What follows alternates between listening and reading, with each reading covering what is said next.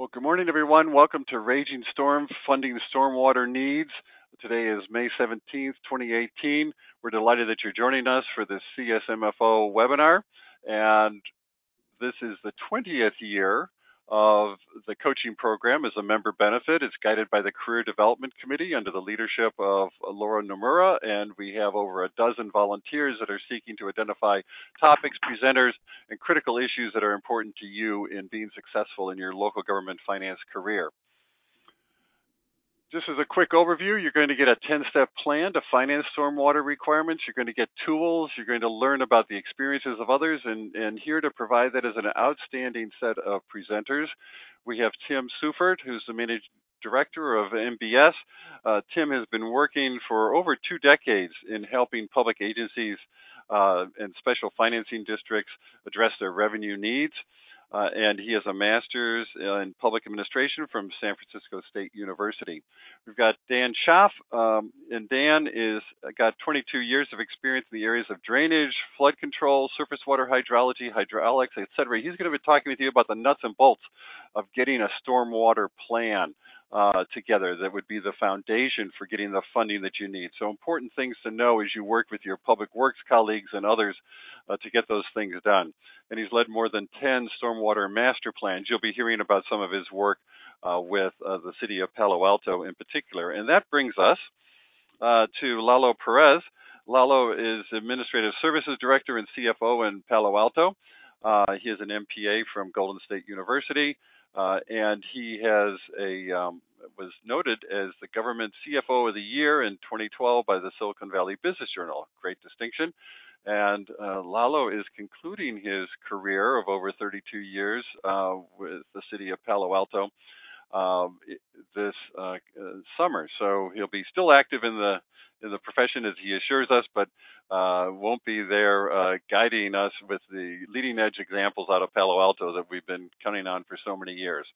And then uh, we have as color commentator uh, Tim Kirby. He's director of finance for the city of Sunnyvale.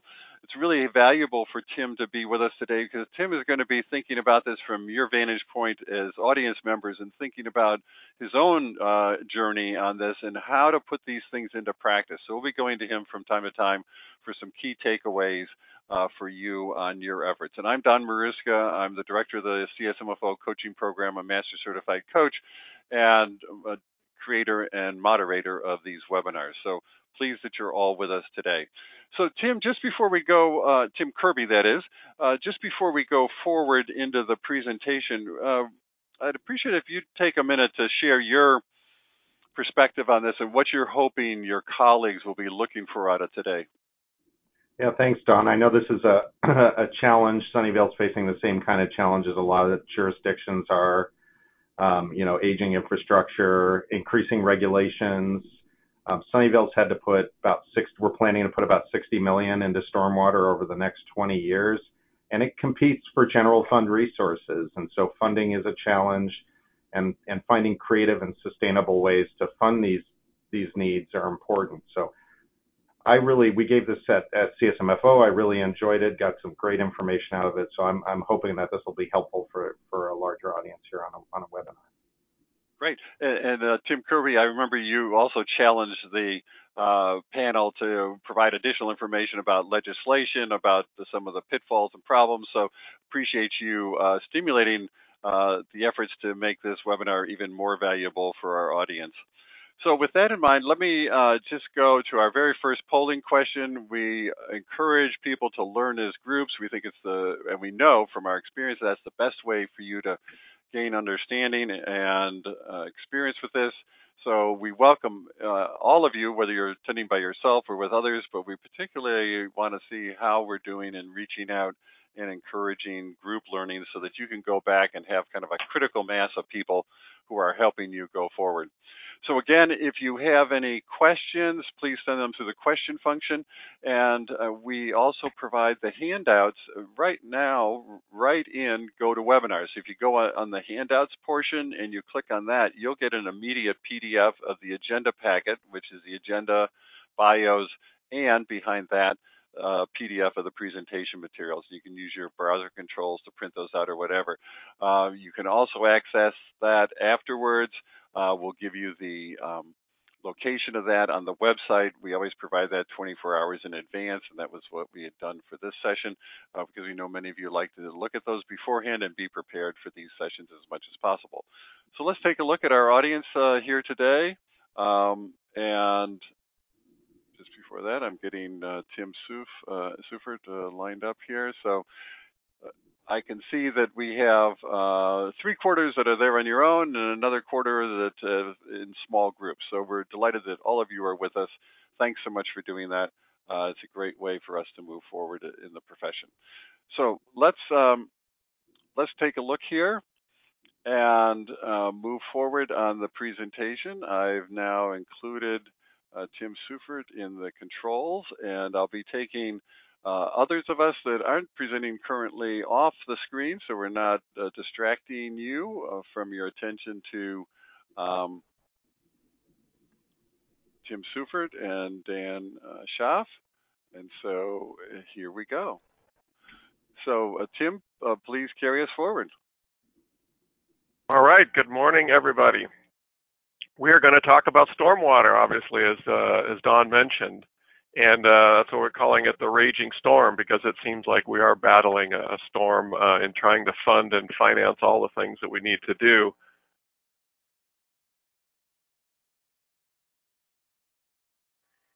So the question, obviously, the reason that you're here today is to think about your agency and how you will fund uh, stormwater. Bear with me here. I'm uh, Trying to get the slides to advance. There we go. Our little uh, thinking man representing all of you. Um, so we'll, I'll, I'll, go through the agenda in just a moment here, but really what we're talking about is, is, is coming in from the 30,000 foot level and talking about what stormwater is and what the requirements are, and then what are the various things that you need to fund and the improvements that you need to finance. And we'll talk a little bit more about obviously funding and finance have, have certain nuances. Most of you finance folks understand that, but uh, certainly a reminder to, to many of us. Um, before we go too far though, wanted to pass the baton to Dan for just a minute to define stormwater so that everybody is clear on, on what exactly we're talking about. So Dan, please. Yeah, sure. So Tim and the rest of everybody, um, Stormwater, simply put, is runoff from rainfall or snow melt on surfaces. They could be pervious surfaces or impervious surfaces. Uh, and these days, we're also concerned about what's in the water trash, chemicals, organics, those type of things to keep our waterways clean. That's it. Simple. Great. Thank you, Dan. Yep. So this this picture here sort of represents the way uh, stormwater seems to be in California. It's not making a nice, tasty uh, uh, gumbo here, if you will, but really cooking up a, a toxic stew in many many respects. With the what Dan mentioned, you know, organics going in, various poisons and various things that uh, you know run into to stormwater. In addition to the obviously the the flooding concerns and the sort of physical concerns of, of having too much water and as the state continues to develop and you have more more roads and surfaces and parking lots and what have you, uh, stormwater, you know, just continues to be more challenging, and there's a lot of pressures, um, if you will. So why are we talking about money? Well, you know, it it really goes back to Proposition 13, which is now, believe it or not, 40 years ago. But uh, you can see this chart just sort of graphically shows what happened to local revenue. For many of you who are maybe new to the state or new to public finance, it's kind of amazing to think that prior to Prop 13, you could adjust the property tax rate uh, as needed. So if you needed more money for stormwater, you could just increase the property tax rate above the, the base percent. Obviously, that's not how things are done today, and that's why we have to talk about creative ways to to fund and finance. So here's our here's our agenda that we're going to zip through in the next uh, you know a little over an hour. Um, we're going to do this 10-step plan, right? Not a 12-step plan, but a 10-step plan to look at what what I think is you know probably 90 some percent of your of your potential needs. We'll talk a little bit about legislation updates. Um, Dan is going to give us the, the Stormwater 101, um, building on his definition, and talk about master planning and all the different things that you uh, should be doing in your community. And then, as mentioned, Lalo Perez is going to talk about the Palo Alto case study and, and some of the forward thinking and, and good stuff that they have done there. So think about your priorities. That's obviously the first thing. Before you're not going to jump to a funding tool until you really understand what are you trying to do. For a lot of communities, the environment in general, uh, Dan mentioned pollutants and, and things and stormwater that get into our, our creeks and, and oceans and beaches and all that kind of thing. So are you thinking about the environment? Are you thinking about infrastructure? Tim Kirby mentioned lots of infrastructure needs uh, in his community. So presumably there's some of that. Obviously, one of the biggest components and the and often the least sexy, if you will, uh, is just the ongoing maintenance and services. So it's it's very possible you're thinking you're thinking about all these things. Very possible that you're already thinking about lunch too. but uh, we want to obviously stay focused on the uh, on the top three. Okay, and one of the things we want to be sure to do is to be focusing this webinar on things that are most important to our audience. So I'm going to give you a chance here to click off as many of these items as are your learning priorities for today's session, and then uh, we'll ask the presenters to, to allocate the time effectively across uh, these different needs and interests that you have so we're sure to um, be able to respond to as many of you and your interests as possible. Uh, so we'll give a, a, minute for this to come out. And again, it, uh, the uh, uh handout is available on GoToWebinar before you. It's also available, and you'll get an automatic notice when the digital recording is available. We're really glad that you're here for the live interactive session because it's really a great learning opportunity, and the polling questions we've got are going to help you get focused on what you want to do next and how you want to do it, and our presenters are, are zeroed in on that. Uh, but we, uh, you know, want to have a high quality digital recording available so you can share with others in your work groups and so on and, and tell them, you know, what it is that you learned today that you want to share with them. So we've headed out for a minute here. Let's uh, close this, uh, take a look at how people responded. Um, you see, the big thing, of course, is digging into the funding opportunities because that's what this is all about uh, in your role as finance, but also getting an overview of what the process is and um, learning from others so that you don't have to start from scratch. And there's a very specific getting started checklist that's coming at the end. So uh, I think we'll be able to hit all of your needs here. And we're going to blast forward to do that. All right, warms my heart. There are 88% of you thinking about the, the, the dollars here, so that's what we're going to certainly spend a chunk of time on. Um, this is not rocket science, but it is important to sort of step back and think about the this this two-step process of developing the priorities, and then and only then choosing these your funding or uh, financing tools. So, how do we do that? There's a there's a lot of ways, and and and Lalo's going to actually talk about this with, with Palo Alto, and it'll kind of illuminate. But really understanding what the community needs you know, it's it's understanding the, the infrastructure, it's understanding all the sort of technical and the civil engineering piece of it. But what is important to the community? Are they willing to support um, more environmental needs, maybe, as opposed to the sort of brick and mortar, if you will? Are they um, interested in flooding? Um, some communities, you know, that's that's a that's a big that's a big priority because they've had um, issues in the last few years with weather volatility and, and what have you.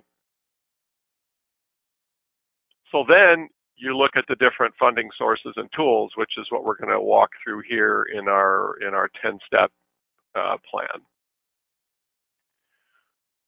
Uh, one more sort of admonition as we're as we're thinking about this. I, I, alluded to this a couple of times: funding and financing. So it's it's really important because a number of these tools um, are good for one, and or maybe not the other, or some are good for both. Are you looking at the one-time capital investment where you need to put in infrastructure that's going to last for, you know, 10, 20, 30, 40, 50 years?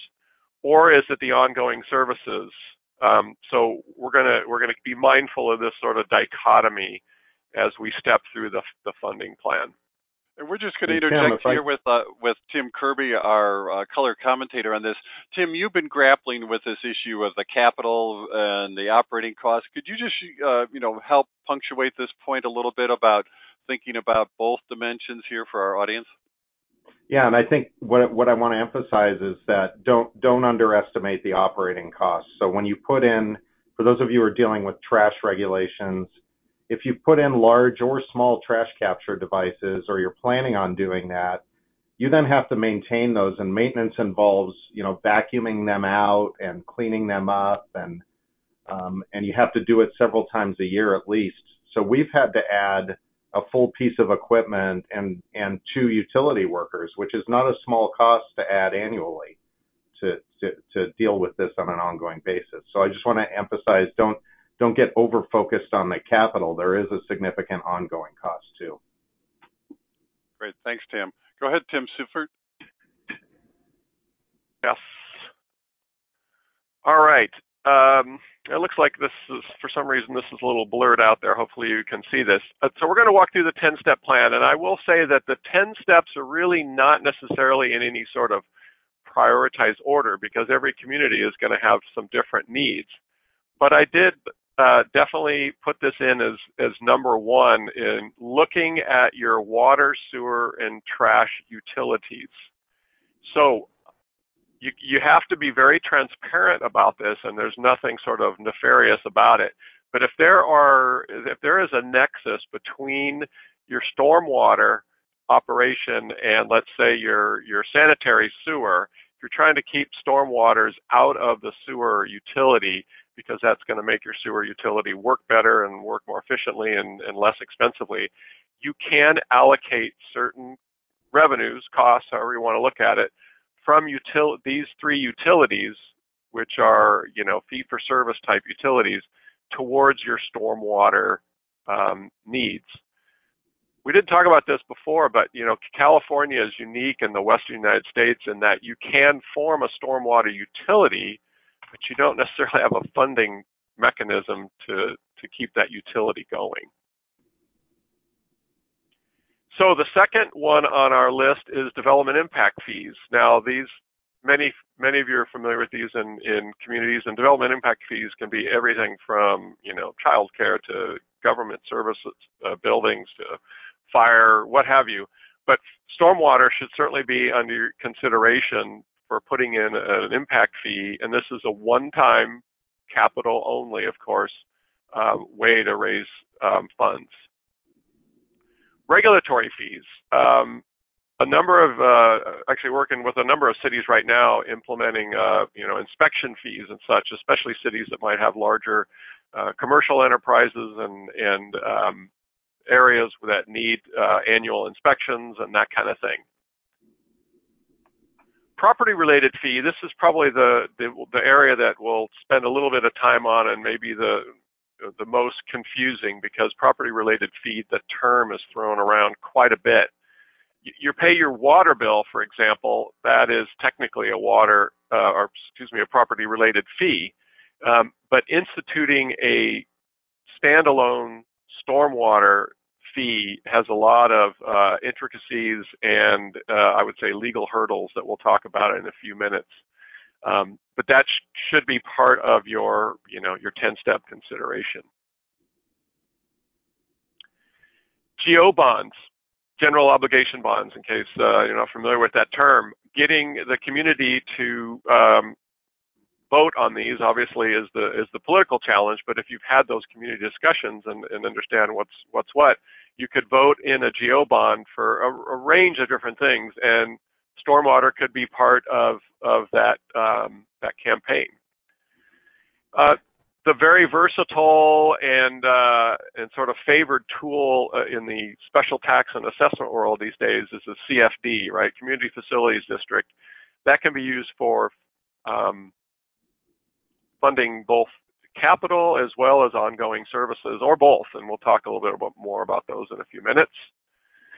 The cousin to the CFD, if you will, is a, a parcel tax, um, special tax. It's it's often called two-thirds approval. Um, but we have an example I'll talk about. I think it's the first one in the state that's a parcel tax specifically for stormwater. And then the tried and true, been around for 100 years, you know, benefit assessment districts, 1915 Act, 1982 Act, uh, 72 Act. There's a number of different um, acts that can be used for a, an assessment district that can fund um, capital uh, services or, or possibly both. And we'll go into a little more detail in a second. Grants, of course, various other sources from the state and the federal and, and other um, entities should be part of that. Um, and, and sort of under this, you could even look at like state revolving fund and, and various loan programs. And last but not least, probably where many of you are funding your stormwater right now is that uh, beleaguered general fund. And if you've spent a lot of time on the first nine, you can hopefully minimize the amount of revenue that's coming out of uh, the general fund. Now, I mentioned uh, a minute ago, and again, this is just sort of a, to punctuate that. Um, there are today there are you, you have utility rates for water, sewer, trash. You can't necessarily implement a a, a rate or a charge for um, a property-related fee for stormwater, except for some very limited uh, circumstances that I'll that I'll talk about in just a moment just before we go there, uh, we're going to um, have an example from Tim Kirby about the value of looking at some of your other uh, funds to uh, support your efforts because they have important nexes uh, to the stormwater problem. Tim, did you want to, Kirby, do you want to pick up on that for a moment? Yeah, sure. So I, I, I feel like one of the takeaways from this is there may not there may not be a single funding solution. You might have to take you know many approaches to fund the whole program. And so one of the things we did is we analyzed our stormwater trash program, and um, you know we do a lot of work around going to restaurants and businesses and getting them to close their dumpster lids. And you know we look at you know when when the front load dumpster dumps, it you know trash goes flying. And so we did a little analysis and decided we could allocate justify um, you know, a small percentage, 15% of the program cost, uh, to be funded out of the solid waste enterprise. So that was something that we implemented this year with this upcoming year, and um, it's you know it doesn't take it doesn't come close to funding the whole thing, but it is you know it does chip away at some of those costs. Thank you, Tim Kirby. Go ahead. Yes, it sort of yeah it takes a village of various things to to attack this. So I'm going to try to, uh, in the very short time we have here, uh, I'm going to try to um, juxtapose what could be done in your community for a standalone storm drain fee. Um, a couple years ago, AB 2403 redefined water to say it's water from any source. So think about that for a second. And then the more recent bill that everybody's talking about is SB 231, which ostensibly on its face made it sound like um, a stormwater fee would be in the same category as water, sewer, trash. It's not that simple, and there are going to be some court cases in the very near future, uh, depending on who who steps out um, first on this. But to give an example, I think uh, this is this is a good one. If you were a community that relies on groundwater, and you were to institute programs to capture stormwater and recharge your basins so that you have a better water supply. That is that is a water supply, and that could you could institute a stormwater fee that would be akin to like a water or trash fee. So you would send out a notice, you would not have to have an election, and you could institute the storm drain fee in that manner. On the other end of the spectrum, if your community is really interested in the environment and pollution control, if you were to try to implement that stormwater fee, but it was not for water supply, it was merely to, to improve your environment and pollution control, that storm drain fee would still be subject to some type of approval, either property owner or registered voter.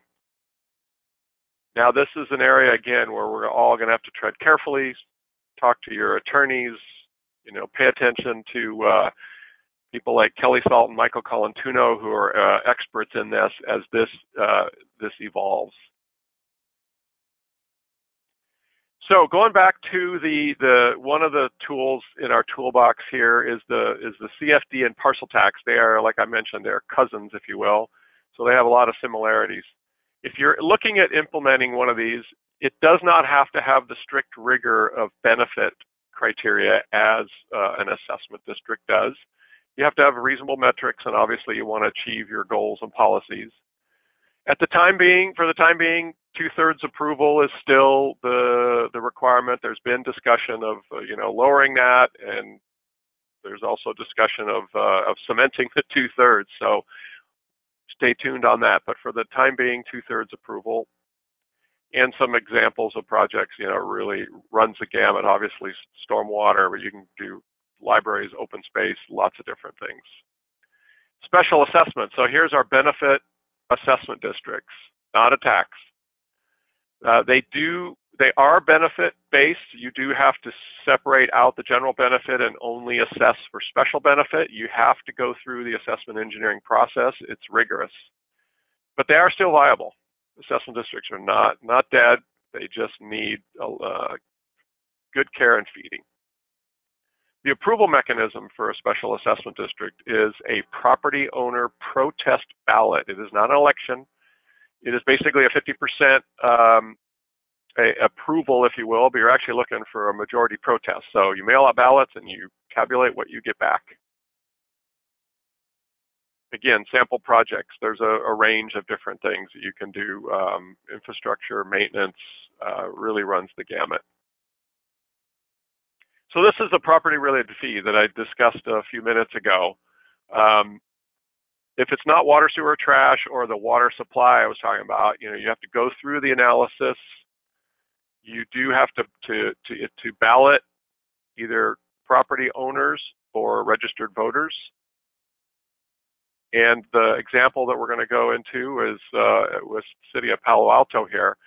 Um, for any of you that are counties, the CSA, County Service Area, is is an uh, an entity, if you will, it's uh, that definitely merits some attention. So if you are a county, think about the the CSA and how that can can help you with your needs in in unincorporated areas.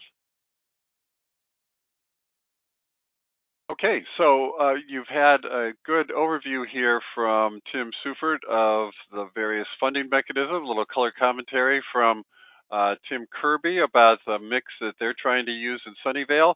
Uh, like you to click off as many of these different um, mechanisms as appear to be of interest to you so that we can get a read on you know how you're thinking about this. Where do you think you're going to go uh, to fund these resources, and then we'll get a little uh, commentary from uh, uh Tim Seufert and Tim Kirby about um, reactions to what you see as the as the interest of your colleagues and what you would observe for them about you know how they're going about uh, their thinking on this, and some heads up maybe for for the way they go about looking at their funding opportunities.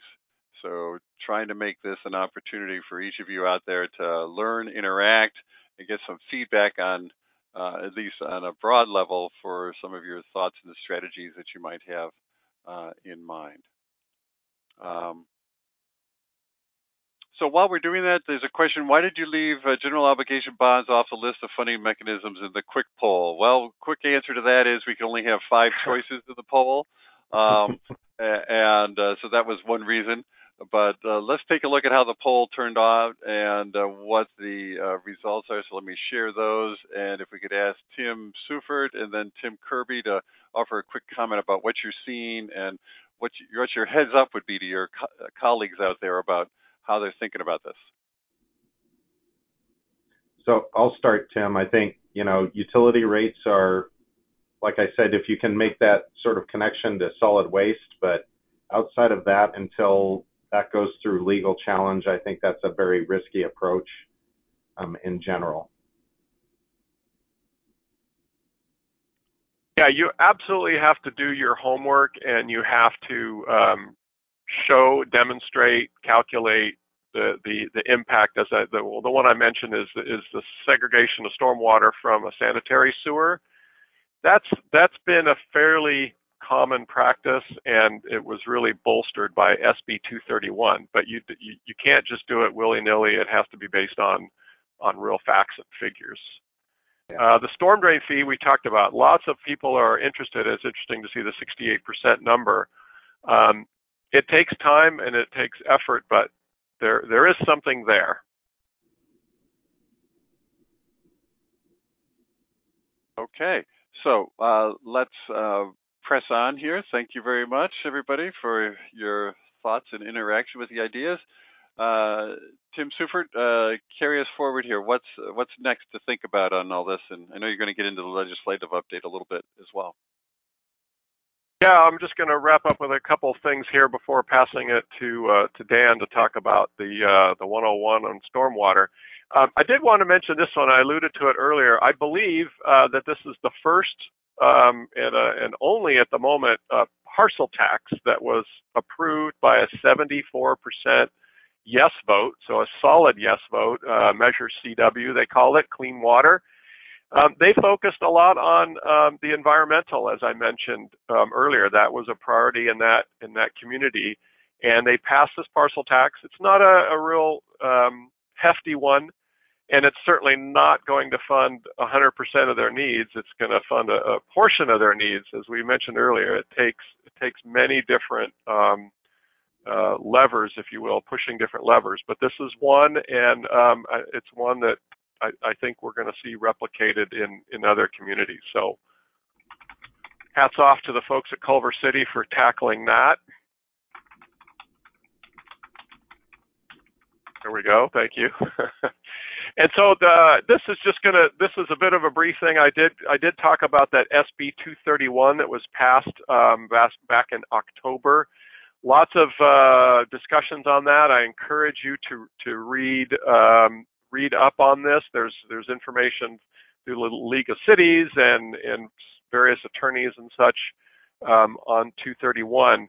But it, it, really does rely on the, the the facts as it will pertain in your community. There's no one size fits all, and and I definitely you, it, SB 231 did not open the door to do a stormwater fee of any nature, uh, any time, any day. Um, it's really it depends. Um, so we're gonna we're gonna watch that and and stay tuned and and see how that um, unfolds. And a moment ago, uh, Tim, uh, or a few minutes ago, you were talking about an assembly bill. Uh, just so people that, that went by pretty fast, and if people wanted to tune into that, what was that again? And and is that something relevant for them to go back and take a look at? It is absolutely an important thing to understand uh, as a as a one of many background factors. AB 2403 uh, Rendon, if you want to know who sponsored it, uh, was passed in 2014 now. So yeah, we're coming up on the four-year anniversary. But it it redefined uh, the definition of water in the in the actual Constitution to say that water coming from any sources uh, is water. So it, applies to like recycled water, storm water, that kind of thing. So um, it sounds mundane, but it, it's actually foundational in in this whole this conversation. Okay, super. Thank you so much. Uh, so we're going to turn the controls over here for a moment to um, Dan Schaaf, and, and, Dan has his master's uh, in water resources engineering from San Jose State University. Worked at the Army Corps of Engineers, so he's been in and around many aspects of of these topics. And uh, Dan, please uh, carry forward. All right, thanks. So uh, a storm drain master plan really is a holistic look at uh, community's drainage system, the network of pipes and pumps and channels. Uh, it really does two things. It tells you what currently is wrong and what needs to be fixed in the future. Uh, and those could be capacity related, meaning undersized uh, infrastructure. It could be the condition. A lot of these uh, pipes are metal and 50 plus years old. They're not in good shape. Uh, and more and more, we're talking about the uh, quality of the water that we're uh, putting to our rivers, oceans, bays, and that's that's becoming more and more important, and it's becoming more and more expensive to meet those standards. We also put together cost estimates, engineering estimates, to let the finance side know what this is going to cost over the next couple years and far out into the future. Uh, we prioritize these projects, telling you what should be done first and why. Uh, and more and more communities are asking us to look at the future with climate adaptation. So the sea levels are rising, and more and more we're looking at change in precipitation and snow uh, throughout California as the climate adjusts to that. All right.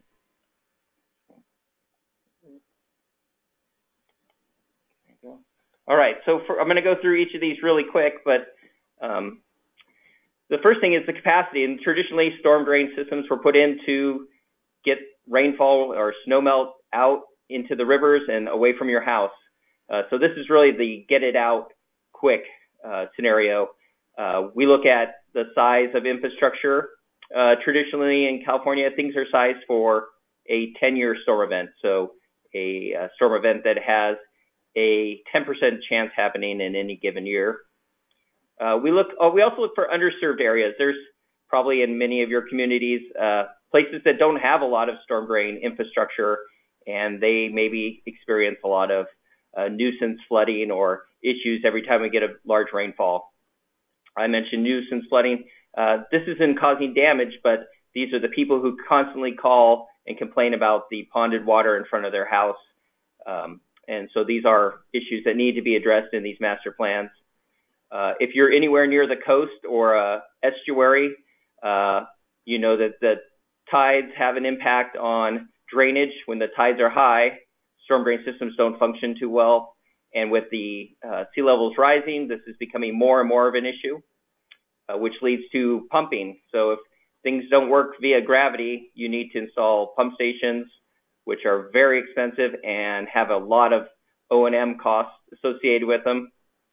Uh, we also look at the future for land use because as we develop land, uh, that means more impervious surface, which traditionally means more runoff uh, from those uh, impervious surfaces.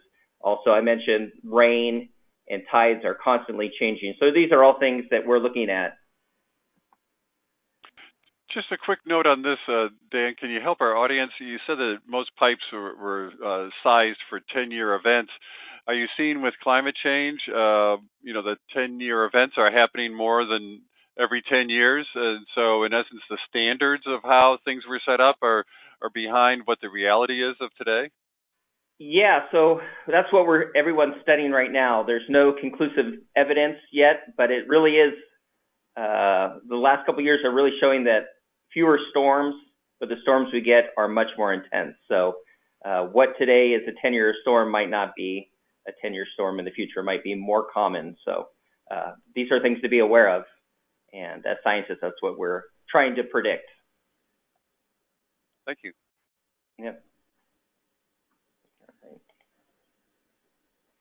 All right. So there's a lot of existing infrastructure. Most California cities are 50 plus years old, and a lot of the infrastructure that was installed is not in very good shape. Uh, one of the pictures you're looking at on the top right is a circular pipe, or at one point it was a circular pipe made out of corrugated metal.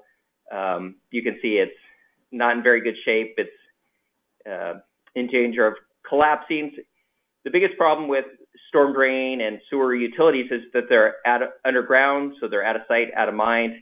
Uh, we usually don't know about them until they fail. So the picture below is a failure of that pipe. This is in the town of Moraga. So they had a large sinkhole in the center of their city and was very expensive. Uh, so these are things to be aware of as engineers. What we use, usually do is look at the condition of the existing infrastructure. We look for uh, corrosion, um, things that are not circular anymore. Uh, in channels, we look for scour. Um, if they're older uh, pumps, we look for the reliability, the aging of them. Do they need to be replaced? Uh, those type of things. So there's a lot of cost in just maintaining the existing infrastructure. So that's uh, one thing that goes into the master plan.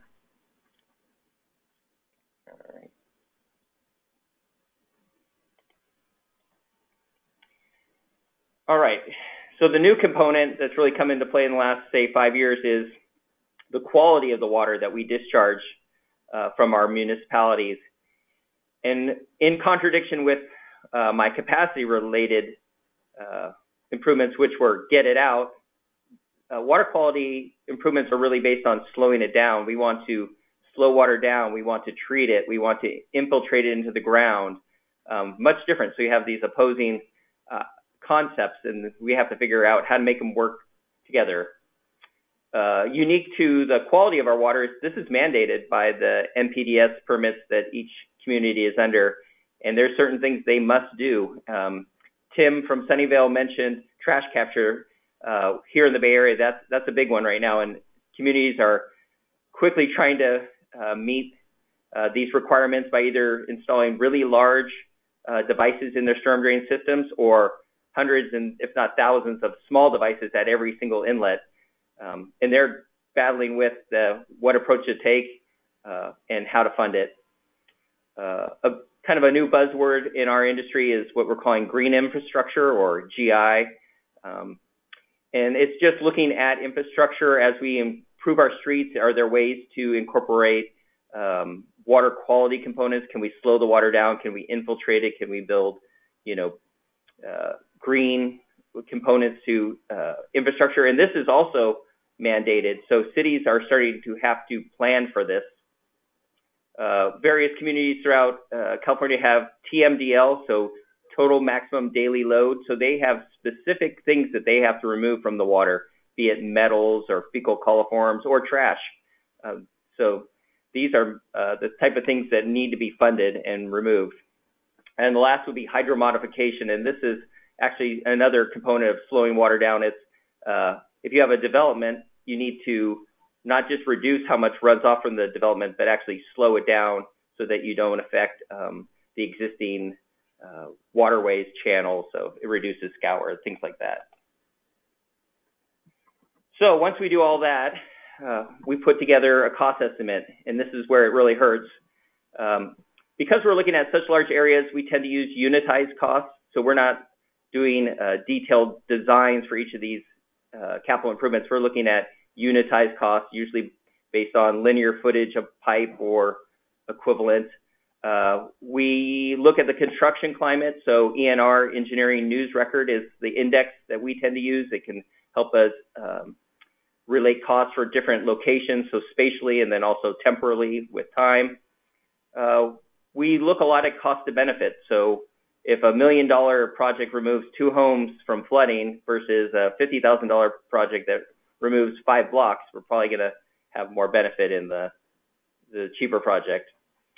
Uh, the other thing we've seen from a lot of communities is the squeaky wheel gets the grease, meaning that there's a lot of sort of pet projects that go into this and their priority goes up quite a bit, even though the cost of benefit's not there. And there, to me, there's nothing wrong with that. It's projects that need to get done.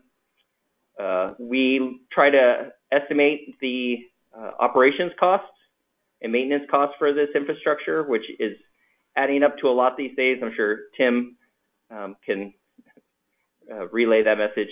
Um, and then there's also a lot of, on the engineering side, there's a lot of mandated reporting and things that are re required. And without a funding source, this gets back to the whole conversation is, you know, a lot of times communities, when we do master planning, say, tell us, we only have a million dollars this year from the general fund. What can we build? And so we see a lot of that. All right. So we wrap this all in a report. On the right, you can see that we did the storm drain master plan report for the city of Palo Alto, which Lalo will talk about. But hopefully, this is the uh, now I get it, the light bulb goes off um, moment. And what we're realizing is these are just engineering reports. These are uh, reports that everyone in the community and in the local government is using. So uh, as engineers, we use this for technical information. We use it to design these projects. Uh, the financial side is using it to figure out how much per year and you know those type of things. Politicians are reading it to figure out which communities are going to benefit from this and probably add you know more handouts in that community. And, and, and we're seeing you know the public being more and more engaged in this, and they're actually reading our reports and asking us difficult questions, which which I like. Um, we tend to layer these documents so a, a, lot of people can just read the executive summary, and that's good enough. Uh, but if you can go in to all the layers, you can figure out exactly what we did, why we did it, and what needs to be done next. Um, so it is a planning tool for all uh, city departments, and hopefully it gets used. Um, for us, if it sits on a shelf, it's not doing anyone any good. All right. I think that's all I have. Okay, great. Well, thank you so much, uh, Dan, uh, for that presentation. So I want to go to a polling question here, and uh, just as a way to stimulate your thinking of where your community is on this and what you've been doing in your community about the planning effort. So we have a polling question here about uh, what components of a storm drain master planning effort has your agency completed? Uh, so that you have a chance to sort of check where you are and uh, how you know are you prepared uh, with the kind of information needed to det- uh, determine uh, the financing that you might want to consider. While we're waiting for that, I want to go to Tim Seufert. Uh, Tim, or anyone else on the panel for that matter. Um, but somebody is uh, really interested in the stormwater resource uh, plan. Uh, they're they're trying to develop such a plan for their organi- organization. Um, and the state has had a grant program through Prop 1 called the Stormwater Grant Program, uh, where round one, according to this person, uh, was used to fund such uh, stormwater resource plans. Uh, but the window was passed for round one funding. So the person's wondering, hey, what other uh, funds might be available to get these planning efforts off the ground? Um, so, any of you, uh, what, what do you offer to our um, audience member here about what to do?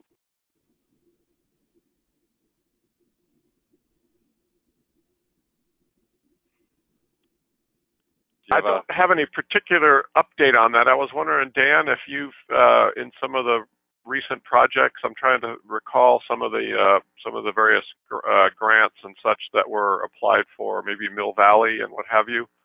Anything right. come to mind? So, yeah. So of all the, we've probably done about 25 storm drain master plans. I can only think of one that actually had state funds, and that was for the county of uh, Santa Cruz, maybe 15 years ago. Uh, but some are some receive funds from maybe a local uh, flood control agency. So the city of Mill Valley is being funded by Marin County Flood Control and Water Conservation District, which is actually a state agency for some strange reason. But anyway, so there there are sometimes larger local um, agencies that can help, but typically I'd say 23 of the 25 have been funded by general fund. Okay.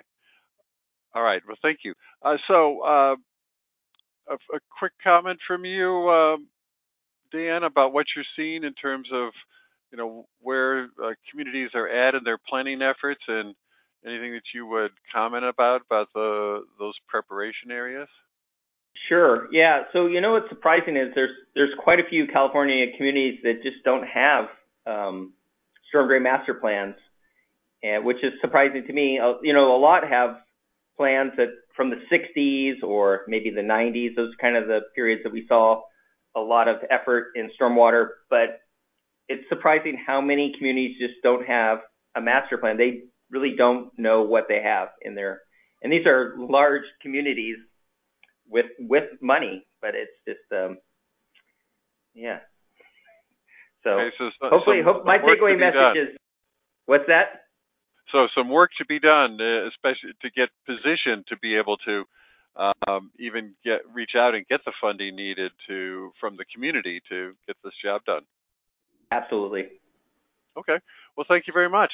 So uh, we're going to turn next uh, to Lalo Perez and his description of the, of the, example from the city of Palo Alto. But our color commentator Tim Kirby is going to come in first and uh, highlight for you some of the things that, to listen for and, and, to look for in the Palo Alto example to help it uh, uh, work effectively for you. You know, many people sort of look at Palo Alto and say, "Oh my gosh, that's a special place on the planet." Uh, that's not like our community, but oftentimes Palo Alto, because of its resources and and van, forward thinking, is able to do things earlier that others can learn from. So, Tim Kirby, what what would you like your colleagues to be looking for as, as they're listening to Lalo? Well, I think what what what Lalo went through was has a bunch of great lessons to be learned from, and uh, it, you know they really were I think tenacious about getting it done. Um, I'd like to throw Lalo a couple curveballs. Um, first would be um, how how are escalating construction costs affecting you know the work you're doing now under under your funding mechanism, and then also um, recently for those of us who are in in this in Silicon Valley and probably most metropolitan areas, uh, um, in well actually all over the state, um, housing costs are just you know through the roof and we've really seen, um, you know, sort of a, a, public rejection of anything that increases the cost of property ownership. So I'm wondering, Lalo, if you might might talk about how you think uh, your approach your approach would work if you tried it today. So. Okay, so tall order for Lalo here, but uh, a, a, very capable guy. Uh, let's let's take a look at uh, those slides and, and, get set up for Lalo to move forward here. And Lalo, thanks for coming on the screen and being part of the program. Um, so, uh, please share your story and, and how you can help this your story be helpful to others. Great. Well, uh, thank you, Don. Good morning, everybody. Uh, thank you for giving me the chance of sharing uh, Palo Alto's uh, experience. Um, not everybody may know Palo Alto, so let me do a quick uh, summary. Uh, it's a population of about 66,000. We have a budget of 670 plus million dollars total, of which about 210 is general fund money, and for this year, our uh, storm drain fund is uh, seven million.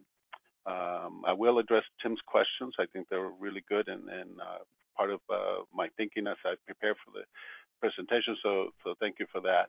Uh, we created the storm drain fund uh, back in 1989 um, for some of the same reasons that you've been hearing from the prior presenters. Um, in 1993, uh, we hired consultants to help us do a storm drain condition and assessment, uh, and as well as a master plan. Um, and therefore, we created a property-related fee. Uh, we went down that route of $3.25 per month. Uh, the idea was to fund a capital program of about $60 million over 30 years uh, mostly uh, capacity upgrades were included in that.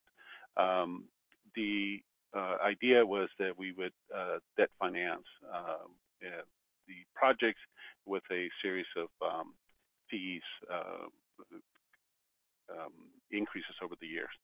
Um, the council then approved an increase in 1994 uh, of four dollars to four dollars and twenty-five cents um, so we were slowly trying to inch our way up uh, into completing the projects that we had. Um, then, as everybody knows, in 1996, Proposition 218 came into effect in limiting our ability to raise fees without voter approval. Uh, an important incident, uh, kind of touching in a little bit into what Tim was talking about, uh, it started uh, 20 years ago. Uh, we had a major flood, and uh, over a thousand properties were damaged in Palo Alto. And so keep this in mind as I go through the next example, because uh, just two years later, uh, we decided to do a mail ballot uh, initiative, which is much less expensive than doing a county ballot. Um, and we mailed 20,000 property owners uh, seeking approval to increase the fee by more than doubling it to $9 with a CPI inflator. And at that point, we had narrowed down the projects to about $48 million over 30 years. Um, I think the experience of the 1998 incident, because they felt that we did not notify the community promptly or, or made them aware that the flood was incoming, and the way they felt that we reacted during the incident uh, played a role into the, the results. And it was a resounding no. 63% of the respondents uh, um, defeated the, the measure. Um, so then we changed gears. Uh, we decided that we needed to do something different. Um, and it was basically a staff-driven recommendation that that fell miserably. So we decided to involve the community. Uh, we created a 15-member Blue Ribbon Storm Drainage Committee. Uh, got leaders from the business area, uh, community, um, and including uh, ex-elected uh, officials that had come off the council and other boards, and got them uh, together, um, had them review our needs, and decide uh, from there on a shorter list of projects to complete. So the projects that were identified were about uh, eight or nine projects that total about $17 million, and they were to be completed over the next 12 years. And some of the key things that they added was that the fee would have a sunset and an annual cap of CPI. And so it was a more structure and, and short list. So in 2005, we again tried to do the mail ballot, this time asking for a $10 uh, per month fee, and it was successful. We received a 58% approval rating uh, as, as a result. Don, do you so, mind? So, Lalo, what was key in that in that shift from the one case to the other? Was it that uh, you this blue ribbon uh, committee? Was it that you got more facts and figures for people? You know, what, what would you say were the key factors for success in in the turnaround? So, I, I good question, and I think the the difference was that uh, instead of staff being out there doing the outreach, it was uh, the Blue Ribbon Committee themselves doing the outreach uh, talking to fellow community members and distributing information on their own. Um, they provided material for the ballot measure discussions. Um, and so I think it, it, they built the trust uh, as a result of, of, of, being involved in assuring them that they had reviewed uh, the program and were really focusing uh, on, on a shorter list with an end date. I think those were the key differences there. Thank you. Uh, yeah, do you mind uh, forwarding my slide? I'm, I'm having a little trouble seeing my. Okay. Thank you. Um, so, you know, back to Tim's question, uh, what about the escalating costs? So we ran into that. Um, we were fortunate to complete all 17 million dollars worth of projects, but at one point um, it looked like we were not going to be able to make it. Um, uh, you know, uh, actually going back to after the fa- first failure of the ballot, uh, mail ballot, uh, we ended up lending from the general fund the storm drain a million dollars. And so what we did is we documented that loan uh, and asked for that loan to be repaid over a period of time once the fund was in a better position. Um, to, and with the initiative that was passed, the, the loan was repaid. So here, uh, coming back to the $17 million uh, project, um, we had one project that was over uh, the engineering estimate by quite a bit, and the council was made aware, and they were telling us, well, if you can't find any other way to do it, then the general fund is going to have to step up. And this time, we don't think it should be a loan. We think that we made a commitment to the community to complete this project, and we cannot fail on that commitment. Um, but then we got lucky. A silver lining: the deep recession hit us and construction costs came uh, down significantly where we were able to do it and complete all the projects and not have to borrow from the general fund. Uh, what we did learn was that CPI was not enough uh, as a growth on the fee. Um, so taking that lesson learned, in 2007, last year, we asked for a split uh, of the of the fee. Uh, we asked for a permanent fee to be increase, uh, covering the ongoing cost of operations of $7.48 per month, and then having a capital need with a sunset of $6.17 uh, over 15 years. And again, we used the same approach, used the community-based um, identifying the projects. Uh, we had several of the same members that were part of the first or the last uh, committee uh, re-enroll, and I think that kept the momentum going. So then it resulted in another positive uh, vote of uh, 64% uh, uh, going forward. So this new fee that we have in place now of $13.65 per month also uh, included building a small reserve from what we had learned before Um, Don, if you can advance me again, please. So the, I think you know the lesson learned uh, in terms of um, Tim's question again on the housing cost. It, it is a very um, relevant point. Um, the creation of the Independent Blue Ribbon Committee uh, and an oversight. Uh, so what we did, uh, we asked the same committee to continue their volunteer efforts and report on an annual basis on the status of our projects. So annually they come to the city council, they independently do their review and write a memo or a report to the council stating where we are as a, as a staff on, on a project. So I think that builds a little bit of the uh, check and balance, if you will, to ensure that the monies are being spent and that we're completing the projects as we have committed. Uh, I think having the sunset uh, made a difference, uh, and I think that's why people voted yes, even though they knew that it was going to add to the cost of uh, their homes here in Palo Alto, which is quite expensive. Um, and then detailing the projects. Uh, I think if you have a specific uh, number of projects uh, that people can see, and sometimes they can't see right there on the ground, but the, the list itself, then they know what you, that there's an end. having a cap, it also helps. Um, we thought about maybe we need some other uh, type of measure instead of a CPI, maybe construction cost index, but uh, since C- people are familiar with CPI, we left it at that. And I think you know bringing the community together it's it's critical. Um, the environmental interest has grown in town, and that has also helped. Um, other lessons learned, I think, focusing our presentations to council um, by including the community uh, input and uh, having uh, discussions with the media in more in depth led to editorials in support of the measures.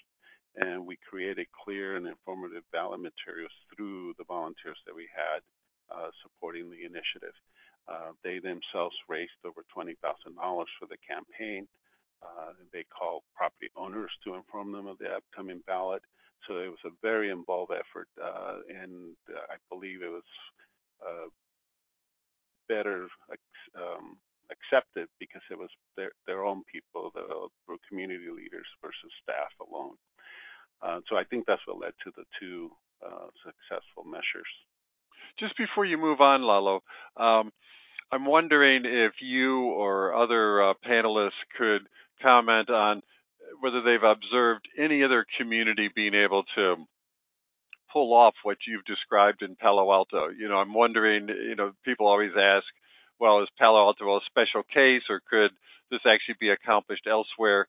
And um, it, it, would be interesting to have uh, panelists and, and, also our uh, audience members. If you know of some place where this is working, you know, shoot us a uh, a comment through the question function so we can share with others. But uh, I'm interested in, you know, has this worked elsewhere, and and what are the additional learnings from where it has worked? Yeah, so the one uh, other Bay Area community that was successful was the city of Burlingame. But interesting enough, it failed miserably the first time as well. And they went back to the drawing board and got the community a little bit more involved.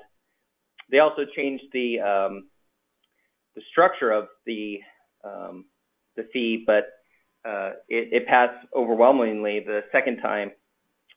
And then there's two um, ballots out currently. Um, the town of Moraga has one that's was due on Tuesday, so we'll see how that one turned out. And then I believe the city of Berkeley has a ballot out currently that's due at the end of the month.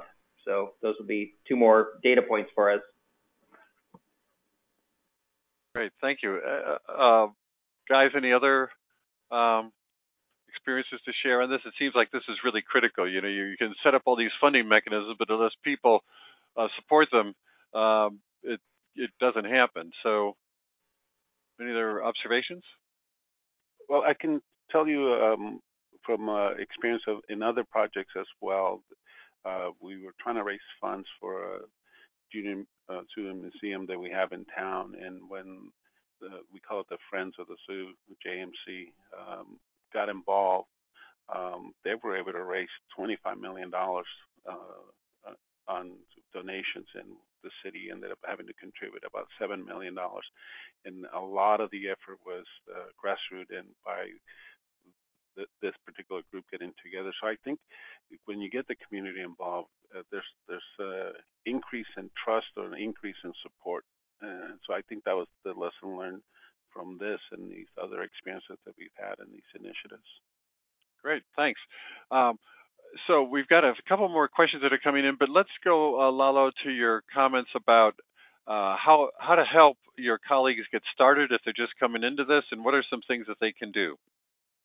Yeah, um, you know, sometimes uh, funds can be challenging uh, to obtain, and especially if you're a small agency. Um, I talked about the loan concept that we had earlier uh, when we had the initial measure fail. Um, so I think that that's something to explore, to establish a, a, a formal loan process uh, approved by your governing board, and they can be repaid over time. It could be over a 10-year period, whatever the period may be uh, that, that that fits to your organization. Um, and obviously, as you've been hearing, keep informed on the legal restrictions. Do get consulting experience. Uh, the report that we had done in 2015 uh, had a cost of about $250,000, so it can add up, but it, it was essential because we needed uh, a base to start our discussion with our community. Uh, I think you know the providing specific capital projects to be funded with uh, an annual inflator and an end uh, to the fee. Uh, it's a great approach, uh, especially in our environment and what Tim was talking about earlier. But you know, people are getting uh, tax fatigue or fee fatigue. Um, so I think that's that's a crucial step uh, in, in, our current environment. And then involving your community, uh, as we've been you know mentioning. And you know, CSMFO is a great organization, and um, there's a lot of um, great folks that are involved in our um, group that are willing to help. So see what other agencies are doing and see what applies.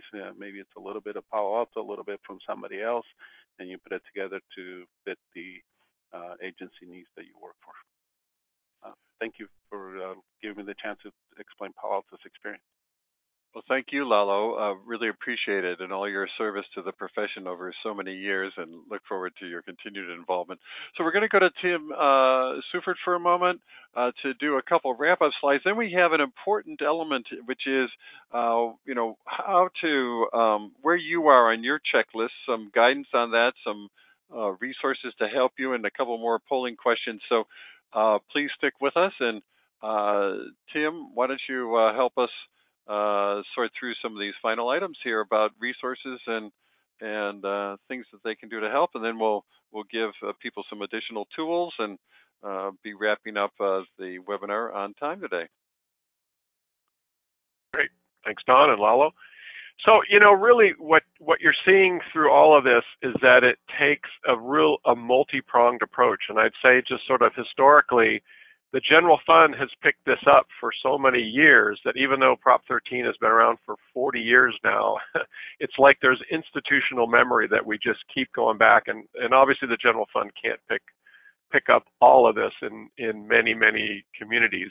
So it takes a thoughtful approach. Uh, the Palo Alto one in particular was extremely thoughtful, thinking through even the dichotomy of the, the capital versus the ongoing maintenance and how that was structured in what was presented back to the community after getting community input. Uh, you look at Culver City, I mentioned as the first parcel tax that's that's really a, um, focused more on the environment. But even the the planning process for communities out in the Central Valley or the in, Inland Empire, where they're building in things like uh, you know the parks that can be storm stormwater uh, basins when when there are large storm events. Yeah, so it has to be a real holistic approach and a thoughtful a thoughtful one. Um, there's a lot of different resources, but the ones that that that we put on the slide here are are related to the conversation that that we're having today. Um, the the league has their 218 implementation guide, which is is obviously about um, you know putting in taxes and fees and that kind of thing. Um, we we distributed our uh, our stormwater 10-step plan um, at the CSMFO, and if somebody wants to send me an email, I'm happy to send them a copy of that. And we also have a special financing district primer and a rate and fee uh, compendium, we call it. Uh, CSDA has a, a, mirror to the league with their Prop 218 implementation guide that, that that's definitely uh, worth having and should be on your bookshelf if you're a special district.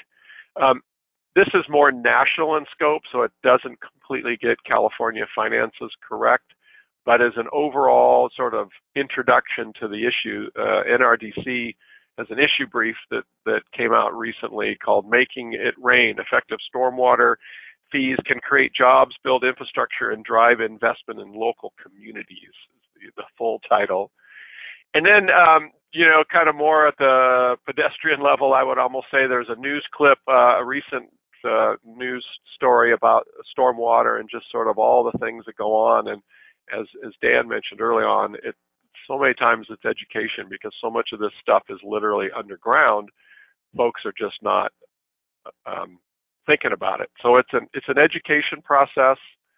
Um, there's there's there's lots to be done. Uh, can you forward that there, Don? So our um, information and contact uh, info is is there, and at this point, I think it's uh, it's happy hour somewhere.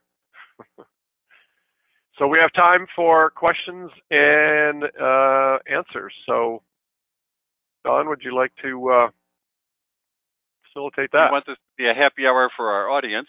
Uh, so let's take a look at uh, where they are in their actions that they would suggest to their agency to get started. You saw the the checklist. I've I've culled some items from that checklist that Lalo uh, provided to you. Uh, click off as many as you think uh, would be appropriate to recommend to your agency. Uh, so that you could get started and help your community get started in addressing this challenging uh, project uh, need that is going to take a multifaceted effort, as, as our colleagues are highlighting here. So, so let, while while we're getting the polling questions uh, responded, we've got some great questions that have come in that, from our audience that are the answers will help illuminate a number of the points that our presenters have made.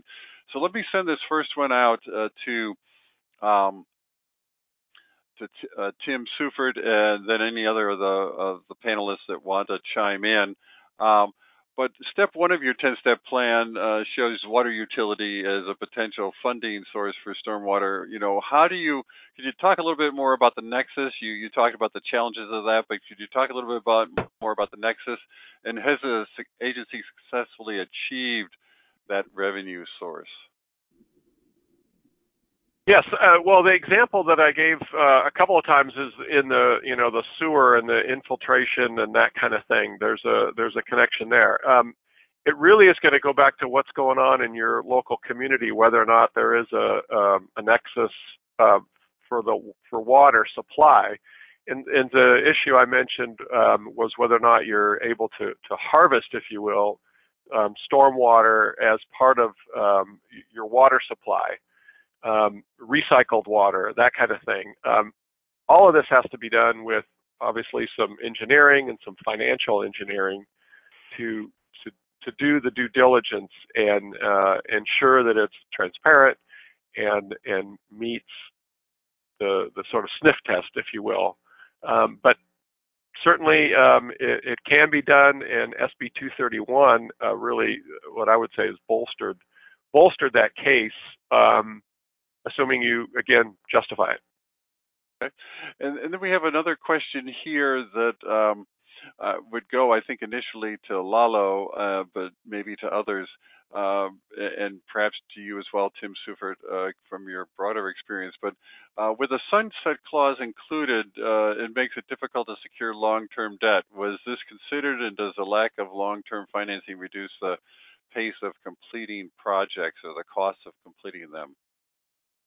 Uh, yeah, so it was uh, included in, in the thought process, and the thinking was that um, you know we had to split out the the two, the operating costs and the capital, uh, to to help us uh, in that in that planning to make the numbers work. Um, so it is it's definitely something that that needs to be factored in um, in the review. Okay. Um, and then uh, this is a question for both you, Lalo, and for Tim Kirby from Sunnyvale. Uh, do the cities of Palo Alto and Sunnyvale have a separate stormwater fund, and is it a special revenue fund or an enterprise fund? In other words, how are you structuring this uh, in terms of your finances and, and how you report them? Uh, for Palo Alto, it is an enterprise fund, uh, separate from the others, um, and uh, that's how we structure the loan from uh, general fund to enterprise fund. Okay. And for Sunnyvale, there we don't have a special fund. It's it's all in the general fund. All right. Uh, it, but you're planning some activities or contemplating some activities in Sunnyvale. Is that correct, Tim Kirby? And would you be switching over to a special fund then, as you do when you do that, or or you keep it in the general fund? It's something that we we we would like to look at a separate fund. Um, we haven't started that process yet, but that's that's on our list to do um, okay. because it's such a significant impact on the general fund. Okay. We're going to go to some more questions in a moment and get all the panelists back on the screen here in a second. So uh, fire up your um, webcams here. But uh, while we're on the uh, polling results here, I'd like to go to Lalo and to Tim Kirby on this one. Uh, what are you seeing from your uh, colleagues here about uh, their thoughts on on getting, you know, how to how to get started and, and what reactions do you have to that and encouragement or suggestions? Uh, well, I'm pleasantly surprised to see the 80% uh, learning from each other. I think that's that's great, and I think you know by seeing the attendance at the annual conference, I think it it, it demonstrates that we, we are getting benefits from getting together and sharing our experiences. So that's that's really good to see, and and then the community involvement. I think that that's a, a, a nice high percentage too. I think we're all learning that uh, communicating with our community and and, and leaders uh, to get our initiatives uh, understood uh, it's it's key. And I, I agree with that. I agree with that, and I, I also think really getting your arms around the costs um, is is really critical because uh, they are significant and they're not all obvious. Right, and it sounds like a key thing that I'm hearing from all of you today is that this isn't like just a, a, a one tool out of the financing toolkit to make this work.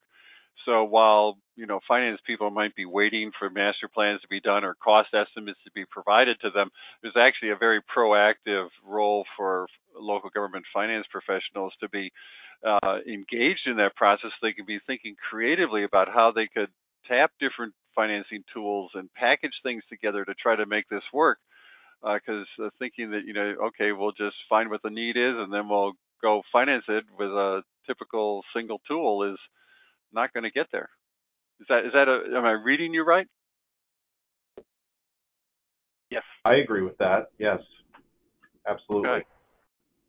So uh, we're going to bring back would, all of our folks. Go go ahead, please. Sorry.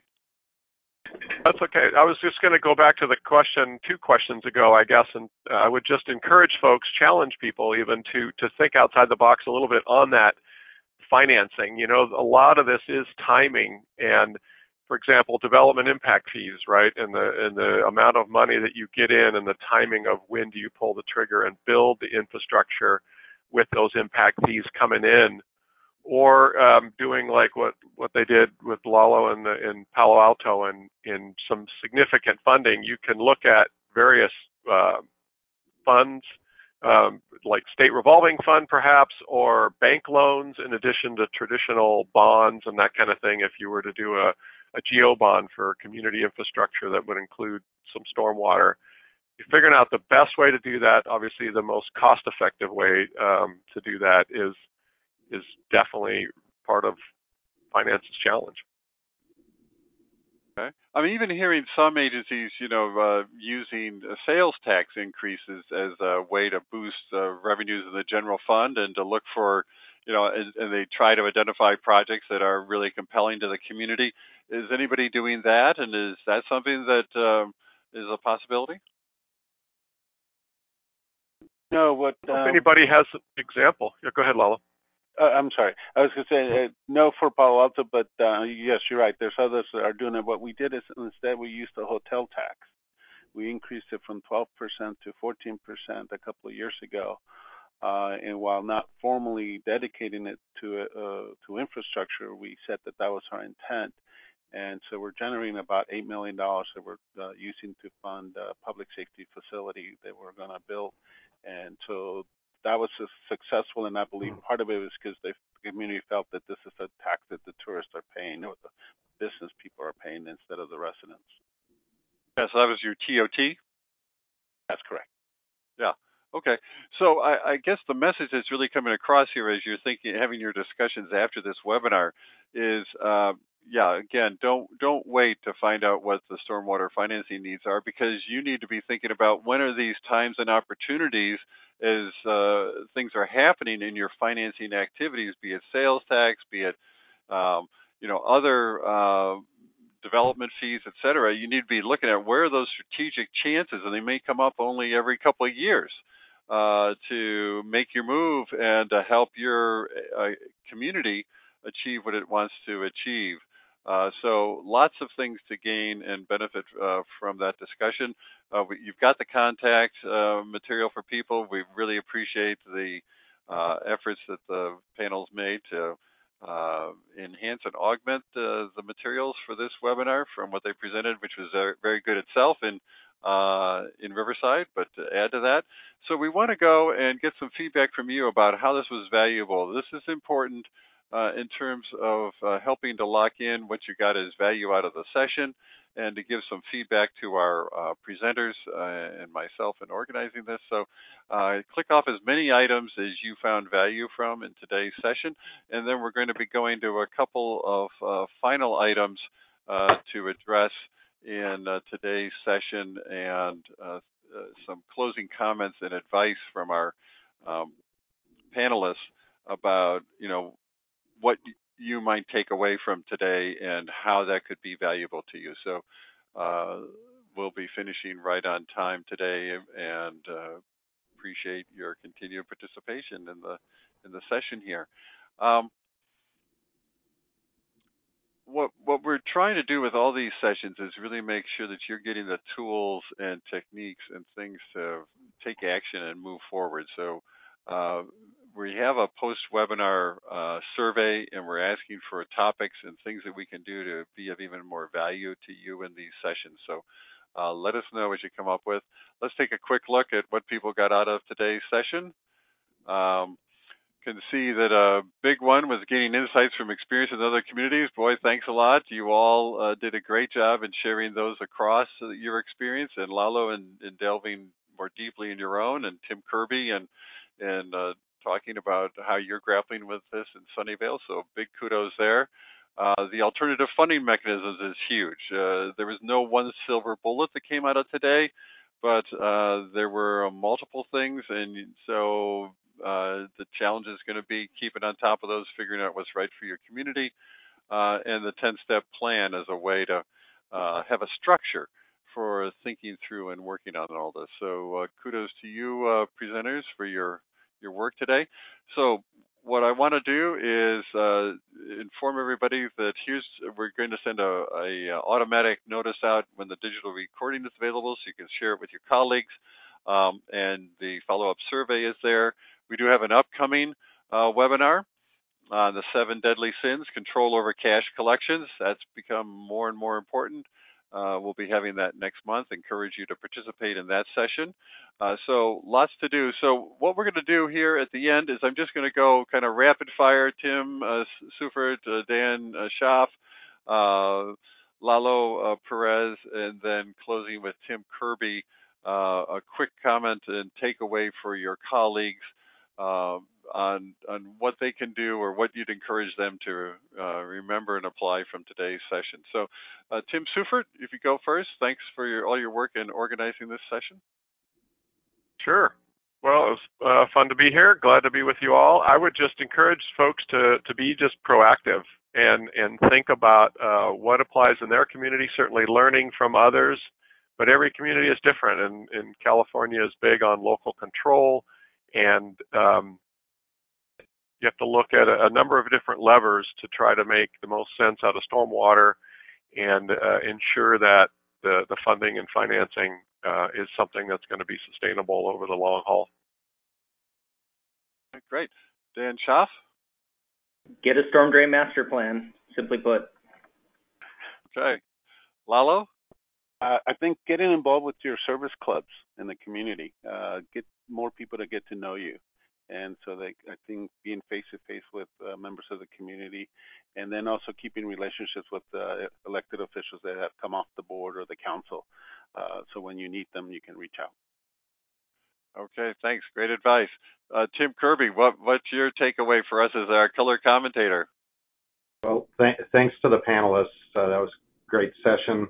Um, again, one funding solution is not the answer, I don't think. Watch the courts to see how you know legislation develops, and um, if you're doing a fee, invest in your public outreach. Do some polling first.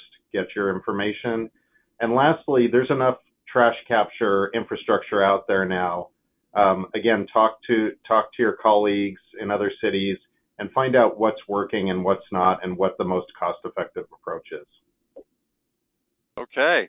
Well, uh, thank you all panelists uh, for your outstanding work on this, uh, and thank you all the members of CSMFO and your team members that have joined you for this session. Uh, we're here through the CSMFO coaching program to help you thrive in your local government finance career and let us know what we can do to assist you in that. Uh, these webinars are just part of that. There's one-to-one coaching. There's a whole series of other resources that are available at uh, CSMFO. So we encourage you to take part in those. And thank you so much and have a great day. Have a good day, everybody.